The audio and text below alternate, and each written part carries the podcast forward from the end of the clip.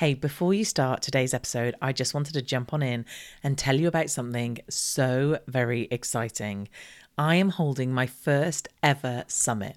The Rise Above Summit is going to be on the 20th and the 21st of March, and the tickets to it are free. All you have to do is register at theriseabovesummit.com. Now, I have pulled together the most phenomenal lineup for you. Honestly, it's like a who's who of the online world. So, if you have an online business that you want to grow, so you're either a course creator, a membership owner, or a coach and do offer group programs, then this is definitely the summit for you. You are going to learn everything you need to know from the best experts out there in terms of growing that business. Let me just give you a little rundown of some of the speakers that we've got speaking. We've got the amazing Amy Porterfield, who's going to be sharing with us about growing her audience and basically creating a million dollar online business. We've got the phenomenal Michael Hyatt, who is a New York Times bestselling author who's going to be talking to us about getting organized in our business. We've got Mike from the Membership Guys, who's going to be talking about using free content to sell your online membership. We've got Lucy Street from Adobe Express sharing the secret sauce of social media. We've got Graham Cochrane, who's talking about a million dollar life giving business formula. And I do an amazing interview with him we have Adrian Salisbury talking about three keys to maximizing your on camera presence. We have Kirsten Miller, Mary Hyatt, Joyanne Boyce. Uh, we have Fifi Mason, Robin Kennedy. We have Kylie Lang, Melanie Moore, Jen Lena, Natalie Bullen, Liz Mosley. Like the list goes on and on and on. We honestly have the most phenomenal people. We also have various different activities that you can take part in that go from meditation to tapping to doing marketing in 10 minutes. So we've got lots of fun things, and there's also competitions to get amazing swag. So go and check out theriseabovesummit.com. It will be linked in the show notes or wherever you're listening to this podcast. Go and find it in my social media.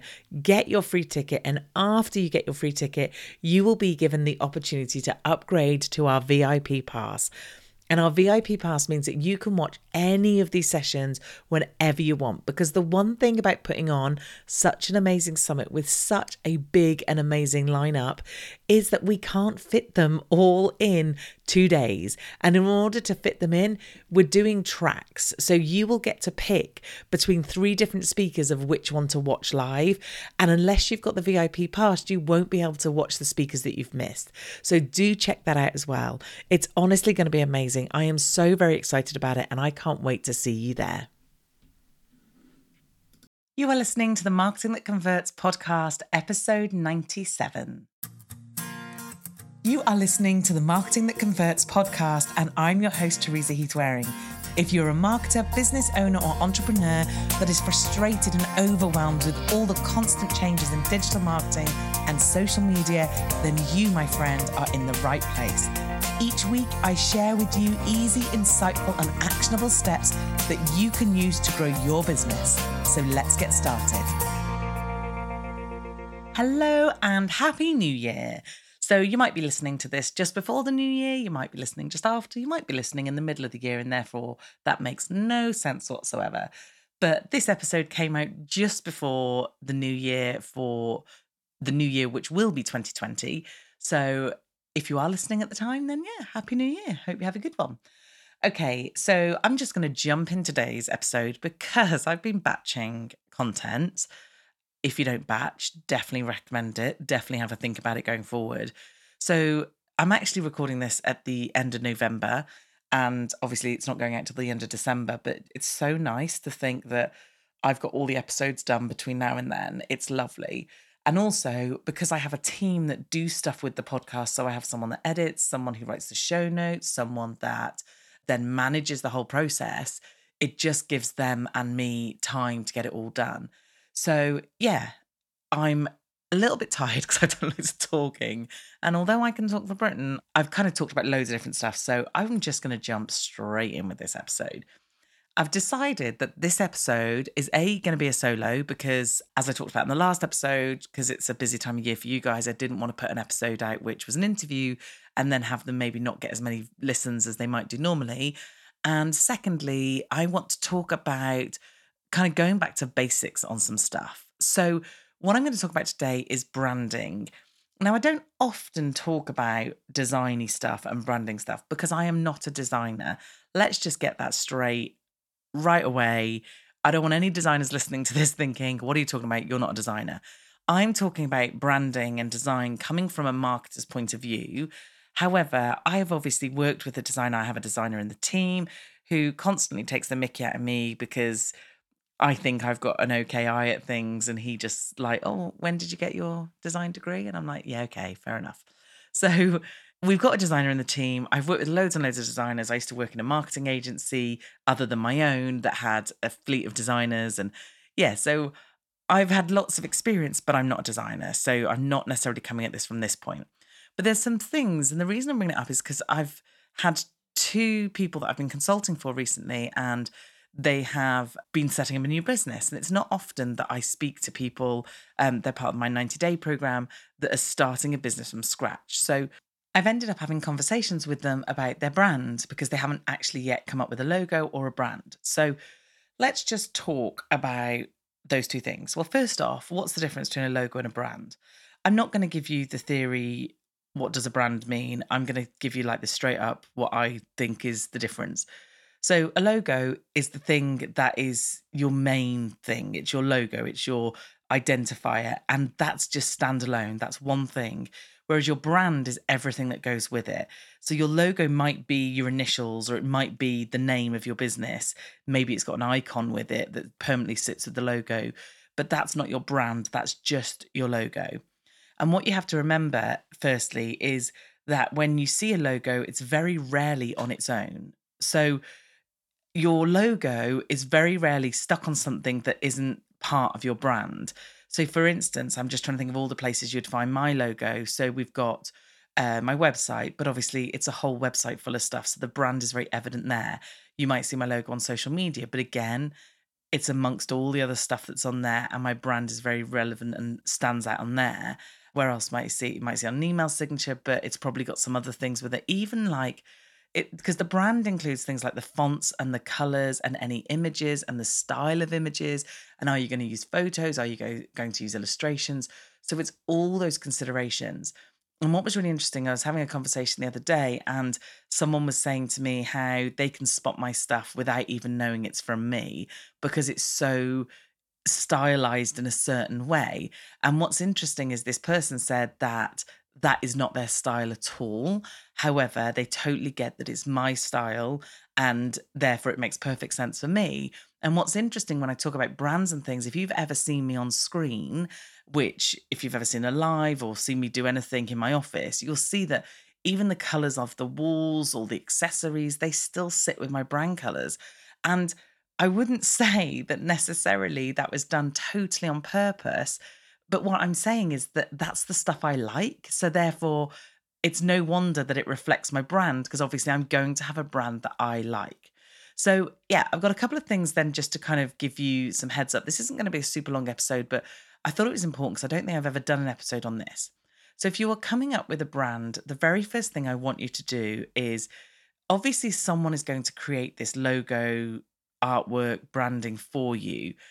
And I want you to think about who that might be because there are lots of people who say to me, Teresa, my husband, my sister, my dad, my brother, my mum, my whoever, they like to draw or they are a clothes designer or they are creative or they are this or that. I'm going to get them to do my logo. And Although, in essence, that's absolutely fine. And I understand that budgets are tight when you're first starting. And I was very lucky that one of my friends at the time just happened to be a designer. And therefore, my very first logo, which I still use actually for the agency, was designed by them. And they knew me very well. So, again, it represents me well. However, my only concern would be as I said, and I joke with my designer that I've got a good eye for things, and I think I have. Lots of the stuff you see on social media is designed by me. I'm not a designer and therefore I wouldn't do my own logo because that is so different. Coming up with a brand and a concept and a logo is given to designers for a good reason because they're good at doing that stuff. So even if someone's creative, even if someone can draw well, even if someone has painted something brilliant and beautiful and they're very talented when it comes to that, even if they're a designer but in another aspect, i.e., a furniture designer or a product designer, it's completely different skill sets. So I would urge you pretty much 99% of the time that if you are going to get someone to do a logo, that you get someone who is a graphic designer and that you can see their work and they've been recommended to you. I don't really work, I only really work with Matt, my designer, who works has worked with me the whole time I've had the business. So five plus years. And I'd worked with him previously before then at another place. And I trust him implicitly. He knows me, he knows how I brief him, we know how we work together. He's great. I would struggle to find another designer. I have tried to in the past only because we got really busy. However, without good recommendation, it was really difficult. So that's the first thing I would say is try and find a graphic designer, try and get a recommendation. And also just kind of keep in mind sort of pricing and things. Don't actually don't throw loads and loads and loads of money at this. Obviously, I want you to throw a bit of money at it, but don't like I used to work for an agency. When we did a brand for someone, it was like two, three grand. As business owners, small business owners, do not pay that for that because I promise you, it does not that take that amount of money or that amount of time necessarily. But again, different horses, different courses. So, you know, that's cool. Anyway, so you're going to get a brand, you're going to get someone to design this for you, and hopefully they're going to be a graphic designer. But again, I totally get if money's a problem. But remember, this is your shop front. This is your, this is how people are going to judge you and view you and look at you. And if it's something that you've put together and it looks a little bit amateurish, and I'm really careful to say because I don't want to offend anybody, but if it does look a bit amateurish, then that's exactly what they're going to think of you and your brand. So I just want you to bear that in mind. And I want you to think about some of the brands that you interact with and what you read into them. So, one example I give about branding and customers is supermarkets. So, obviously I know I have lots of you listening in the States and I'm here in the UK, but we have Asda, which is owned by Walmart. Now, I don't know where Walmart is in the kind of level of stuff, but I know if you take like a lower supermarket, and I can't think of which one it is, but anyway, take a like lower end supermarket and then take like your Whole Foods or we have Waitrose. And what you'll see is the branding on their stuff is so very different. So if you walked into an Asda supermarket, which is your lower end or, you know, deemed as the lower end supermarket, you'll see that they use really primary colors because they're the most attractive and most outstanding. They will use really bold positioning on price. So it's all about how much it costs. It's all about buy two, get one free. It's all about something's half price. They use big, bold fonts. They have their logo on everything. It's really distinctive, but it's really fairly aggressive looking. And like I said, their branding is all around price and bulk for families. But then you look at Waitrose, and when they put an advert out in a magazine, and again, Whole Foods might be the same, I'm not entirely sure, but that's the kind of level I'm talking, is that they might put something out in a magazine and you barely notice the logo on it. But it's much more muted colors. It's much more complex fonts, if you like. And uh, complex maybe isn't the right word, but it's not, you know, big, bold in your face fonts. It's the messaging is less about them and less about price and less about families. And it's more about quality and treatment of animals and that sort of thing. So I want you to imagine that. So, for instance, if you have got a high end product or you are selling something for quite a lot of money, then for sure invest in someone to do that logo for you. Because if you're going to whip together a clip art logo or something that you can do yourself in Canva. And don't get me wrong, I adore Canva and I use it myself, but I wouldn't create a logo in it. So it is totally worth investing that money. Again, saying that though, even if you sell a low end product, I still wouldn't just like whip up a logo yourself. But I think you could get away with it a little bit better if you were selling something that was cheaper. Okay. So you're going to get someone to this logo what I want you to do is if you haven't gone onto Pinterest, go onto Pinterest and literally type in the word logos, brands. Try putting the word of your industry first. So, consultant logos or photographer logos or whatever you do. And just see what comes up. And what I want you to do is create a board. You can create a private board so it doesn't have to be available for the world to see. And I want you to literally just save images of things that you like. And you might need to make a note for yourself or just kind of remind yourself which bit it was that you liked about it. But was it the color? Was it the font? Was it the styling? Was it the type of images? Was it the icons? Was it the design overall? What was it that you liked about that? The other thing that you can search in Pinterest is color palettes. And what's really nice about that is because you don't just have one color in a logo, you have a palette, a suite of colors. I do. I you'll know if you follow the podcast and you see my stuff on social media, I either use this particular dusky pink or I use a really nice blue and that's part of my palette that I have. So I want you to go on and have a look at that. And I want you to save all these things because honestly, design is one of the most trickiest things in the world when it comes to personal opinion. Because your designer, whoever you're getting to do it, could create something perfect and bang on for your customer. But if you don't like it, then you're not going to want it. So, this is why you need to do your research first because it's going to save a lot of heartache at the end if you can say to someone and sit down with them and go i need a logo and this is what i like. I like these type of fonts. I like these type of colors. I really want to use photos that look like this. I really want to use illustrations or i want to use icons or whatever it might be. At this point as well i want you to think to the future. So let's say you are in an industry where you it's really sensitive information or you're not going to be able to take pictures of what you do or clients if you suddenly decide you want your branding to have photos in it, what photos are you going to use going forward? Let's say you're doing a blog and you want a photo for every blog. What photos are you going to use? So I know that sometimes people get really caught down this trap where a designer can create something stunning and they have this vision of this is how it looks and they put all the right elements in, the right place. And then when you take it and you then try and recreate that in a new blog post or in a new social media post, you're running out of images or you're running out of things that you can use. So think about those things as you're doing it. The other place to look for images, I've talked about these before, but have a look at Unsplash. I'll link to these in the show notes. If you go to teresaheathwareing.com forward slash 9797, then you'll be able to find that. Numbers, not words. Yeah, so Unsplash is great, Pexels is great, Pixabay is great. And basically, all of these are absolutely free stock images as long as you're not then reselling them on. Obviously, always check their own con- terms and conditions, but they're free images that you can use. So, again, I would be thinking at the beginning, let's say you're starting a business and you want to do a blog and you're going to do one a month. Can you find 12 images that match? Can you find 12 images that will suit your blog for the next 12 blogs that you do? So, have a think about that one as well, because that's a really good one. The other thing I want you to think about is that this is going to go on social media. Now, lots of designers now are much, much more savvier than they have been in terms of the fact that we need it for social media.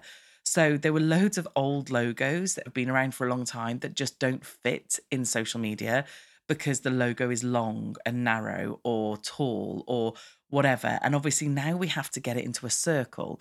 So what I want you to think about when looking at what they design is is it going to stand out when it's teeny tiny?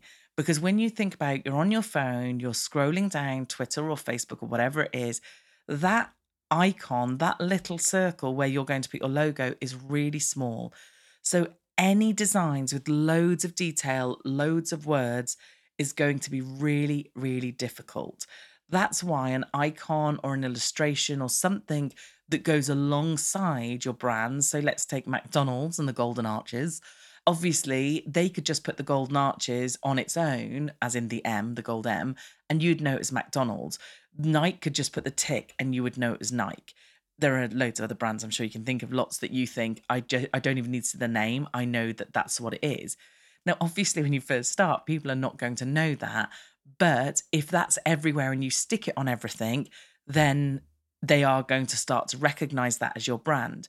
So my first brand for my agency, which like I said still stands today, was just THW. And it was in this really nice, bold, kind of pinky red. And it is really good because it has a white background. So on a avatar in a small circle, there we go, you can see it really plainly. My next logo is my Teresa Heath Wareing logo. I mean, that is a big old name to squeeze into a logo. but we just about managed to do it succinctly. And also, though, in that side of the business, it's me. So I don't tend to put the logo in avatar pictures, in kind of profile pictures. I use my face. So again, if you are the business and the business is named after you, then you could always do that. But some people don't want to, and that's absolutely fine.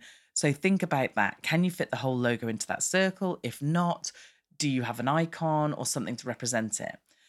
I also want you to think about who is the logo for? Okay. So there's two areas. One, does the logo fit with you and represent you? So I think my design has done a really good job of representing me in how my branding is. But also I had an input to it. So I was able to go, I like that, I don't like that. Or and again, I gave him this is brilliant, this isn't brilliant before he even started.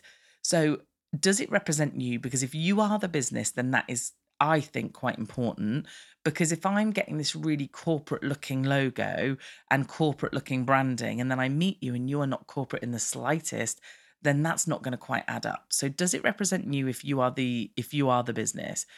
And if not only that, does it represent or does it relate to your customers?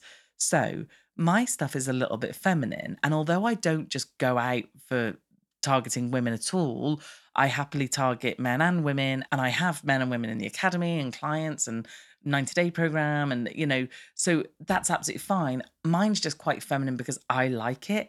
And I actually do attract more women than men. And that could be down to my my branding. It could be down because there is a pink and it is pretty and I have got nice flat lays and that sort of thing in my imagery.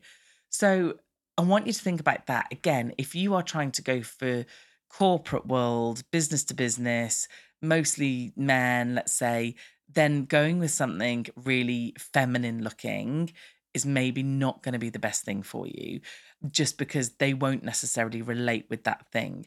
Again, trying to look too corporate when actually you are a one man band and are very happy to promote yourself like that, then again, that might look a bit odd. So, does it fit with you? Does it fit with your audience? And then the last thing I think that I want to come up with on this is when you've had your design done. So the first thing they're probably going to do is come up with the logo, and it might be the logo on its own. And normally, what we do in the past when we've done logos for people, we will literally go, here's a sheet of logos, tell us what you like and don't like. And you can start to get a steer. And people tend to go, I really like that icon, but I prefer that text, or I like that color, but I prefer this. So then what we do is once we've kind of narrowed down the logo, we then start putting it on stuff because, like I said, you never see it alone.